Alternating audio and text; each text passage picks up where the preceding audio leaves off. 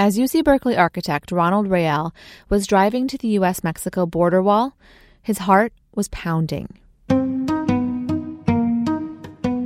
Rael, the acting chair of the Department of Architecture in the College of Environmental Design, had just visited a metal fabrication shop in Ciudad Juarez, Mexico, where he picked up three neon pink teeter totters with sparkly striped banana seats.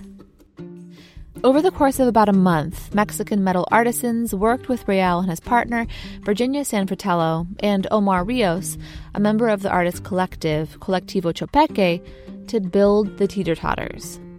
And so those were sitting in a metal fabrication shop in Juarez for nearly six months.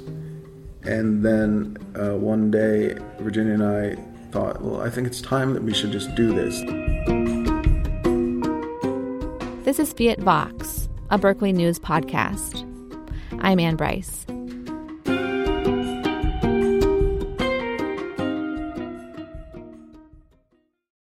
When they got to the neighborhood, Puerto de Anapra, people who live nearby came out to see what was happening. On the U.S. side, in Sunland Park, New Mexico, San Fratello, along with friends, artists, and onlookers, stood by, ready and waiting. It was go time. Rael Rios and Juarez based graffiti artist Waka Waffles pulled the teeter totters out and quickly slid them through the slats in the border wall.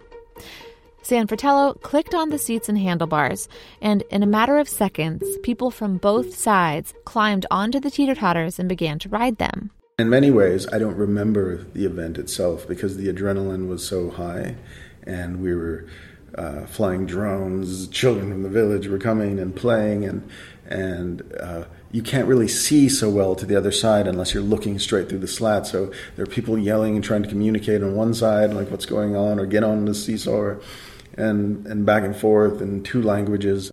Soon, U.S. Customs and Border Protection showed up, and and I thought, oh, what's going to happen now?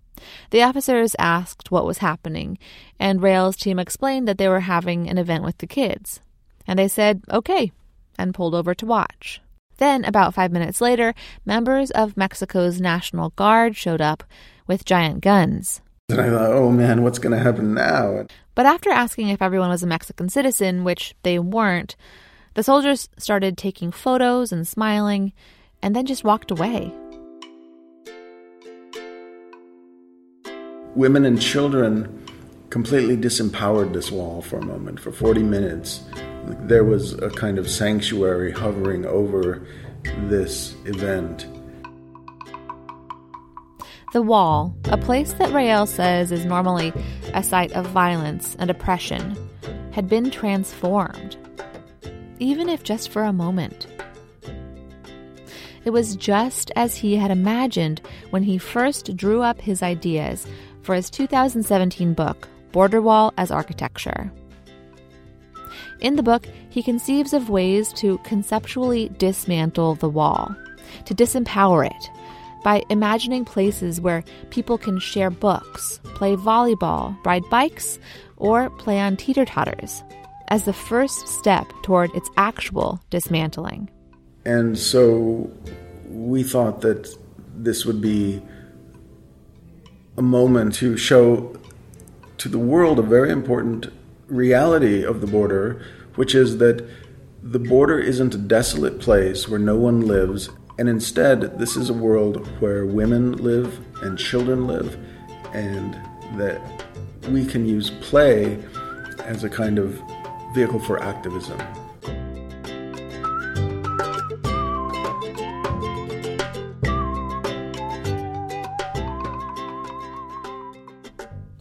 Rael imagines a time when the more than 700 miles of border wall that divides the U.S. and Mexico finally comes down.